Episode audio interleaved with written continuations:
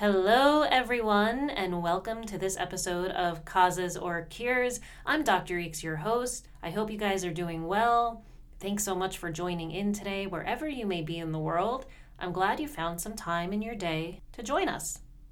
So, there is a lot of focus on how to slow the rate of dementia and Alzheimer's disease, especially here in the US and other developed nations, since we are an aging population. And dementia is awful. It's scary for the person going through it, for their loved ones to watch them go through it. Oftentimes, you feel helpless. Wouldn't it be amazing if we could figure out a way to prevent it, or at least slow it down? Today, my guest is Dr. Margaret Gatz. She is a professor of psychology, gerontology, and preventive medicine at the University of Southern California's Leonard Davis School of Gerontology. And for people who may not know what gerontology means, it's the study of the social, psychological, cognitive, biological aspects of aging. Dr. Gatz recently published a paper in the Journal of the Alzheimer's Association titled Prevalence of Dementia and Mild Cognitive Impairment in Indigenous Bolivian Forager and Horticulturalist.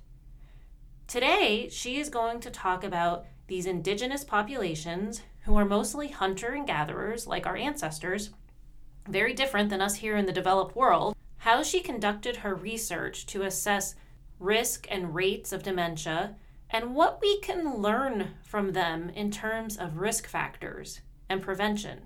You know, do the risk factors for dementia go hand in hand with a modern, developed way of life? In many ways, a sedentary way of life, right? Well, let's find out, shall we? One moment while I connect here to Dr. Gatz. So, uh, thank you so much for joining on Causes or Cures.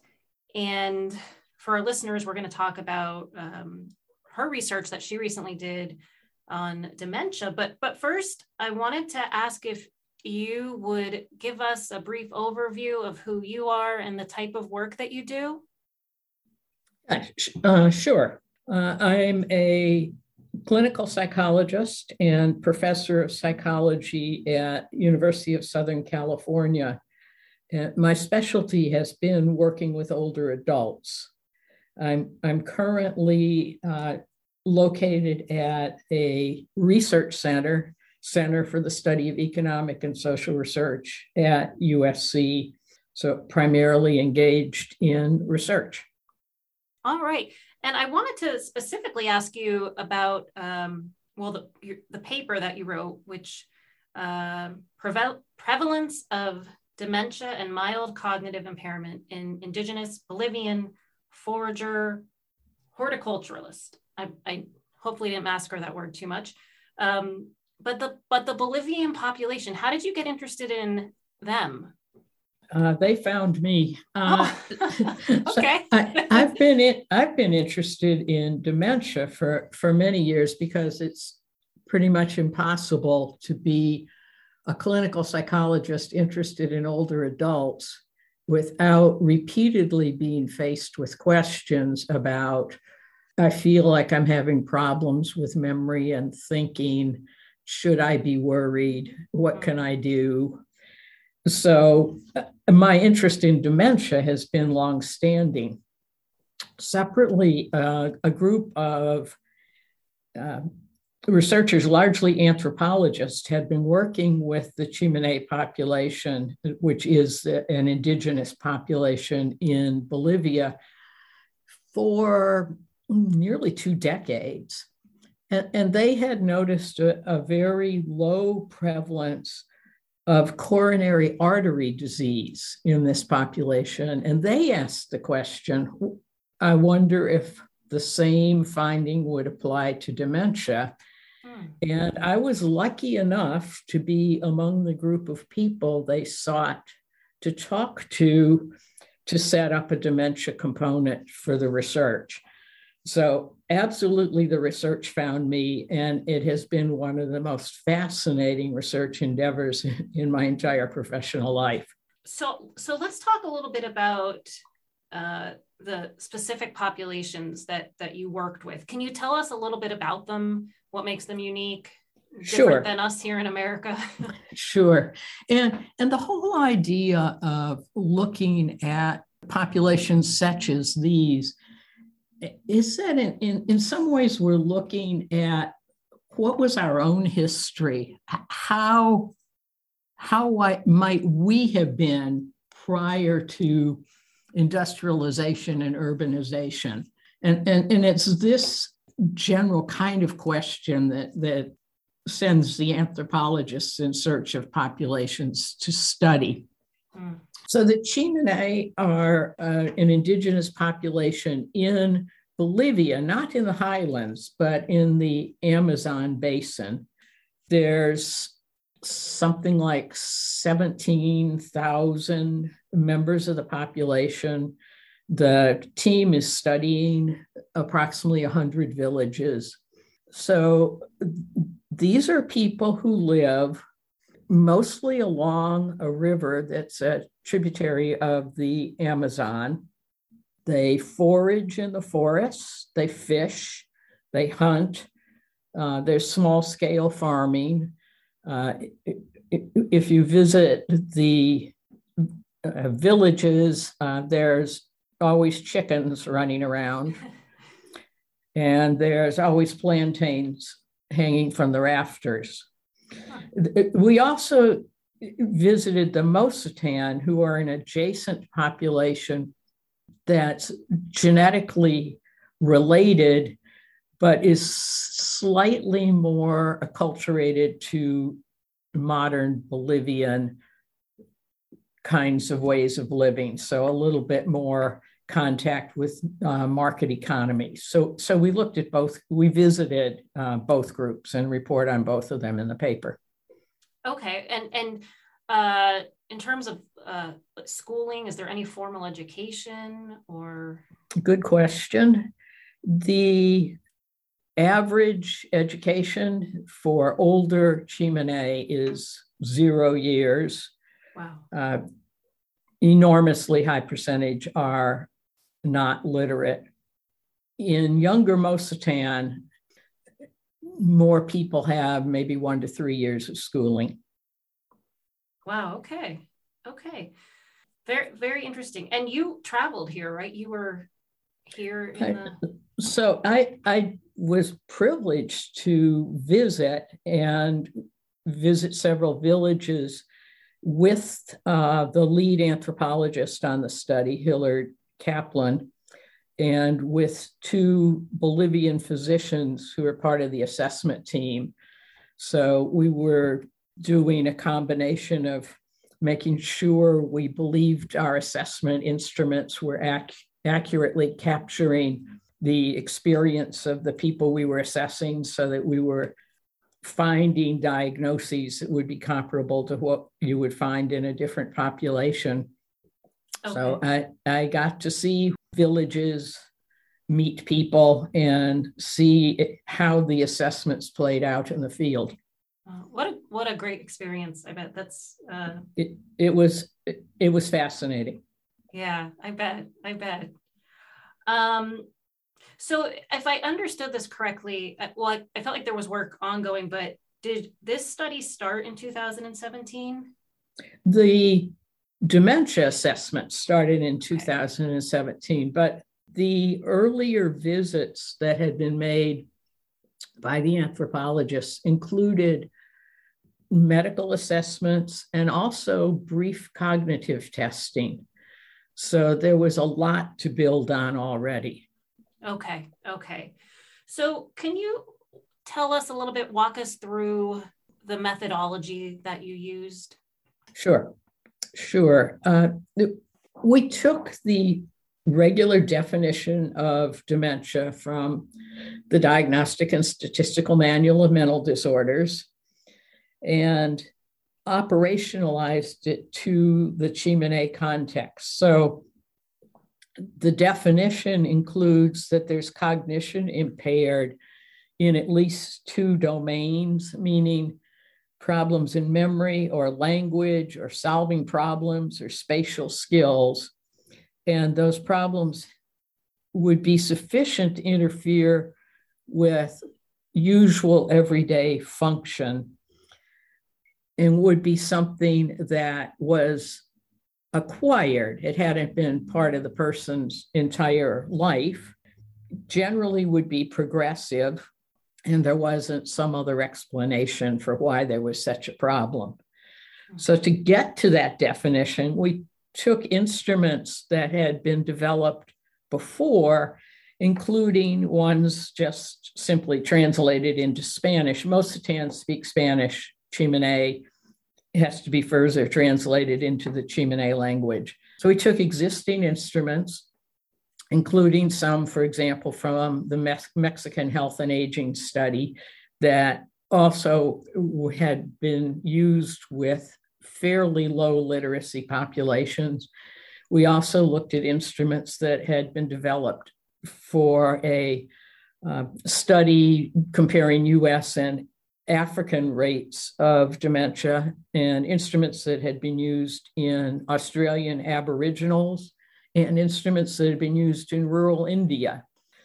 And then further sort of changed to be sure we were asking questions that made sense mm-hmm. to the people we were interviewing. I mean, th- that's as simple as people in Bolivia receive Bonosol, not Social Security.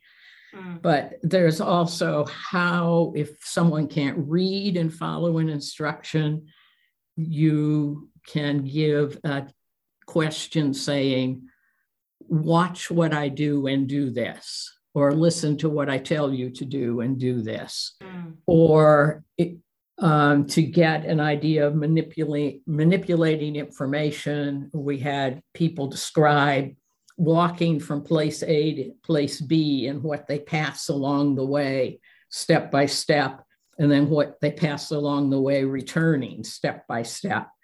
So just worked through standard assessments to make sure we were capturing the experience of the people we were interviewing.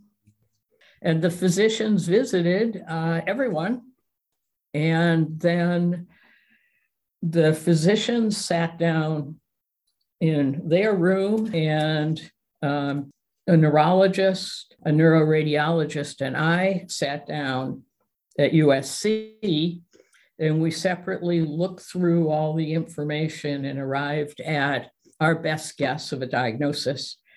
Then we compared notes and discussed any we disagreed on and arrived at a consensus uh, clinical diagnosis.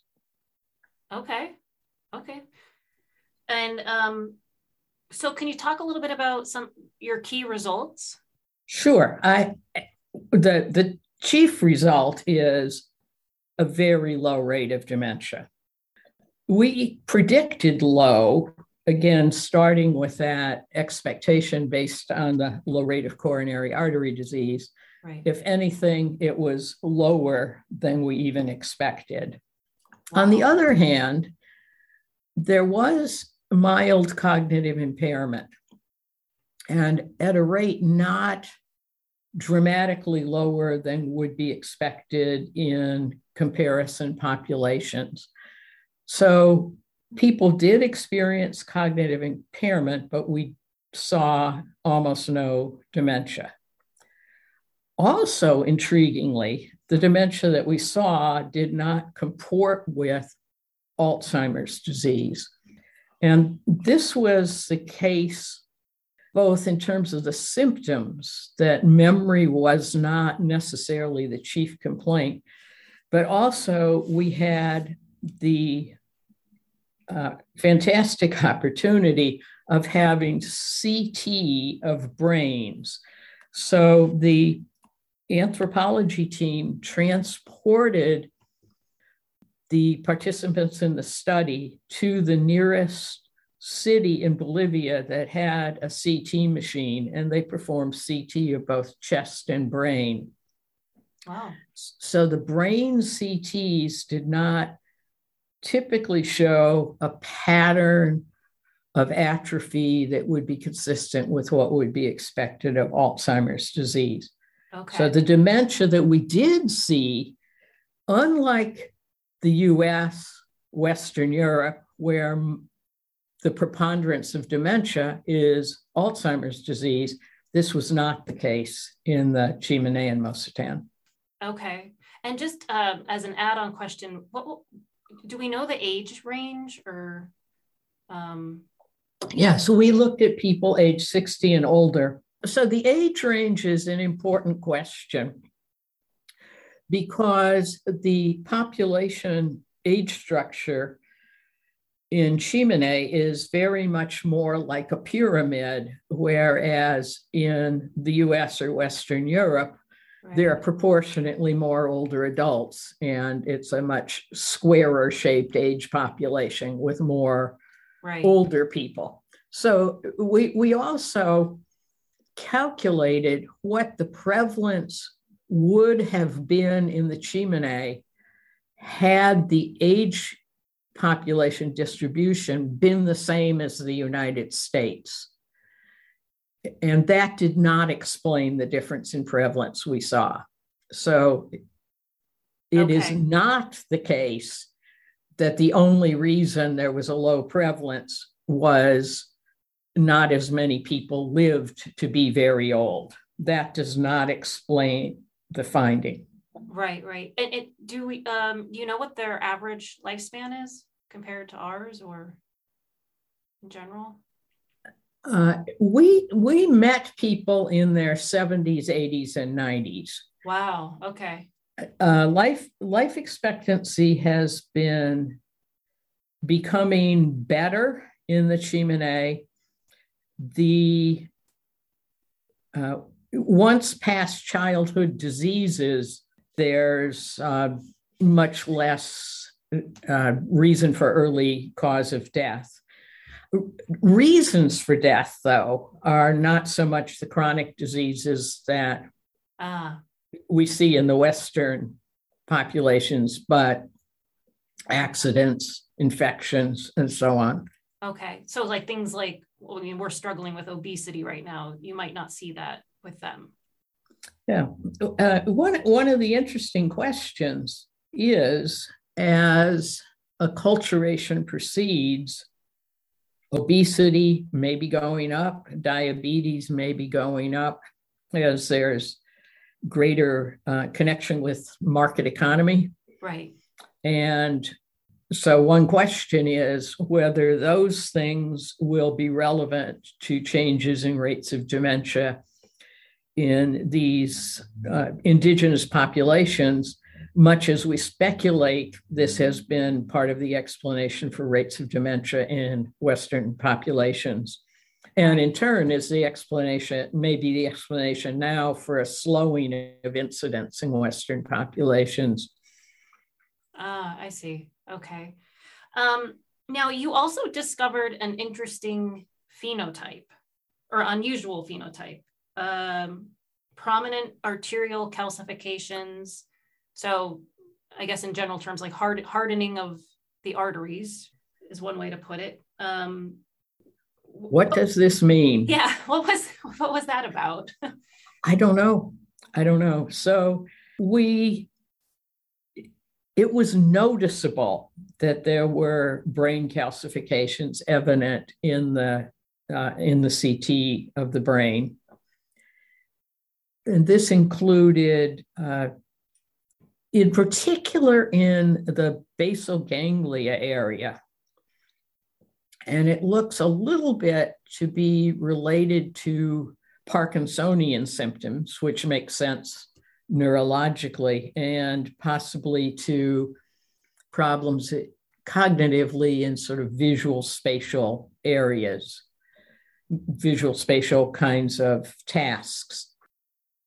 We've compared rate of these calcifications at a population level in the Tsimane to the few published examples that are available in Western populations, and it's clearly higher. And we're now pursuing collaborations with people who have worked with these calcifications in other in uh, Western European samples to try to figure out what's going on, uh, why there might be a higher rate in Tsimane. It, it, it, the answers could be everything from diet to genetics. It, mm. It's hard to know. Right, right. Now, do they eat the, I mean, like three meals a day, or is it just kind of whenever? Is there like a structure that you've noted that they follow? Uh, I I'm I need the anthropologist to give you a complete answer. Okay. My my understanding is there's a meals kind of regimen, but there is an issue of food scarcity. Oh. So okay. part of the reason that people aren't obese could also be related to what they eat and the fact that subsistence living means exactly that is finding sufficient food. Right right. Wow. And what people eat includes you know things that are gathered from the forest fish things that one hunts as well as things that one grows wow um, so, given the known risk factors for dementia, what can the, the results of your research tell us, or you know, what direction does it point us in? Well, what's tempting is to point to low obesity, low rates of diabetes, low rates of hypertension, which are known in the literature on risk factors for dementia and to say these may explain low rates of dementia in the Tsimane. And indeed, they may. Uh, we also need to recall that we are performing here a prevalence study. So we're taking a snapshot in time. Right. So the other thing we don't know, and we're in the middle of trying to figure out the answer now, is what's the course of cognitive impairment and dementia. In, so, what is the incident rate? How many new cases occur compared to other populations? And how long do people survive once they develop cognitive impairment? Because at least one possibility is that in Western in Western countries with good medical care, people who have dementia may survive longer. Right. And that would lead to a higher prevalence rate. Right. So the things we need to figure out are what's the incidence rate, and then what's the role of these risk factors or in the case of the Tsimane, their protective factors, the low diabetes, um, low obesity. What's what's their role in predicting incident cases? And that's what the, we're in the middle of doing right now. Very interesting. Um, and I mean, this question kind of ties into that. Are, are there broader implications for this? Um, or I guess you're going to find out in terms of I guess where maybe where we invest our resources, you know, should it be more prevent prevention um, or treatment? Uh, yeah. So there's there's worldwide interest now in identifying preventive factors, and preventive factors are best understood in a lifespan context. This includes everything from higher education, better childhood nutrition, maintaining healthy weight, especially in midlife, maintaining low blood pressure, maintaining low blood sugar. All of these factors are of huge interest in asking can we lower prevalence of dementia as a as a global phenomenon. Yeah. So, one of the things that this leads me to in a way, jumping ahead of what we can demonstrate statistically at this moment, is wanting to get the message to the Bolivian populations we work with, saying, uh, as these markets open up, guys, stay away from those sugars. yeah. um, that's uh, yeah. If they can do it, uh, it's it just it seems. I mean, sugar is like a drug. Uh, but um, yeah, wow. Um, now, do you plan on going back to Bolivia? Oh, I hope so. Yeah. Uh, COVID has definitely intervened. Oh, yeah. the the team in Bolivia has started revisiting all the people we met before, as well as anyone else who has turned 60 in the meantime. So we're partway through uh, the second wave, the incident wave of assessment. Okay. Okay. So hopefully we're going to find something out. Whatever we find out, is going to be interesting. Yeah. Was I mean, were those populations affected as much by COVID or not? Yeah, really good question. A lot of people got COVID, but not a lot of people died of COVID. Cases tended to be less severe. Hmm. And various other members of our team, I mean, we've got a team of, you know, whatever, 40, 50 people working on this project uh, various other members are pursuing questions about COVID. The, yeah. One of the questions we have is whether the people who did have COVID will show any cognitive effects. Yeah, right. Because they're seeing that with long COVID here. Exactly. Yeah. Um, and I wonder too the kind of uh, medical treatment they had, or if um, if it, if it was like conventional doctors came and took care of them or? The the research team attempted to be helpful with uh, medical intervention. For covid? Yeah.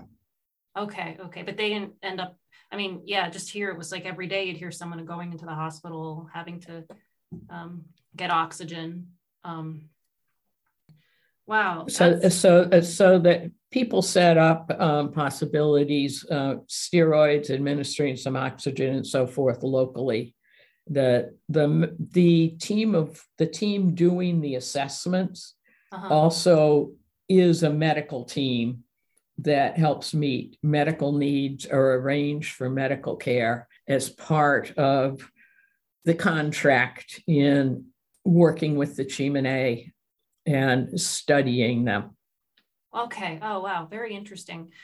I mean, and I didn't, I, this is just an add on question I had. Their environment, like the Amazon forest, uh, essentially, are, um, are, are they at risk at all of losing their environment or, um, so this this is a big question. Yes. Uh, so when I was there, I saw some of the logging that's yeah. going on. Yeah enormous trees being removed. Aww. And uh, the, this is a huge point of tension about how to reconcile the rights of people to their land regions and um, interests of development. There's also a lot of road, road building going on. Yeah. At, you know, at the same time as uh, roads are such that some of the people we want to assess we can't get to. Ah, I see. I see. Yeah, I thought about that. Just uh, I always think about things holistically, you know, um, and I, I know that the, the deforestation probably is a, a, an issue for sure. Um, one thing I learned from your paper, which I actually sent me down further research, um, was the risk, the air pollution connection to, uh, I think it's Alzheimer's or, or, dementia. I'm not sure. Uh, probably both. Um, yeah. Yeah. So I don't know that air pollution is specific to Alzheimer's, but there may be some specific places in the brain that are most vulnerable that are more related to Alzheimer's. But um, air, yeah, in general, air pollution not good for the brain. And one's immediate thought is, oh, there must be less air pollution. I think it's just the sources of air pollution are different, and we're hoping to uh, do some measurements yeah. of of what of, of air quality as part of continuing assessments. Wow, yeah, that would be really interesting. Um, but Dr. Gatz, thank you so much. This was really interesting. Um, I'm really glad you came on and shared your research. And I hope uh, when you finish the new study, the incidence rate and the, the course, um, if you'd be willing to come back on and talk about it. I mean, I know this is, everyone's looking for answers for this. It's, uh, you know, obviously dementia and Alzheimer's are just horrible things. Um, so thank you. Really appreciate this. No, um, th- thank you. Thank you for your questions. I, I think we are learning something about the nature of dementia from this work, uh, the nature of what the disease process is, and also risk and protective factors that, that we hope will be useful to others. I so I, think so. I really appreciate your interesting questions. Thank you so much. And um, I hope we stay connected and um, definitely would love to have you come back on. And if you go back to Bolivia, safe travels. That's, um, I, I think that's so cool. I wish I had the opportunity to do something like that. That's really neat. It is. Thank you so much. Okay. Bye bye. Bye. All right, guys. Thank you so much for joining in and listening to this episode. As always, I appreciate it if you like, or share the podcast, subscribe, tell your friends. Um, if you can, leave a review on Apple or Spotify. I guess there's places there to leave reviews. I appreciate all of the word of mouth, uh, it means a lot to me. If you'd like to reach me, you can reach me through my website, bloomingwellness.com. I read all the emails I get. Um, sometimes I don't have the chance to respond, but I do read and I do take your feedback and suggestions into consideration. Okay, guys, that's it for me. Um, I hope to see you here next time. Have a good rest of your day.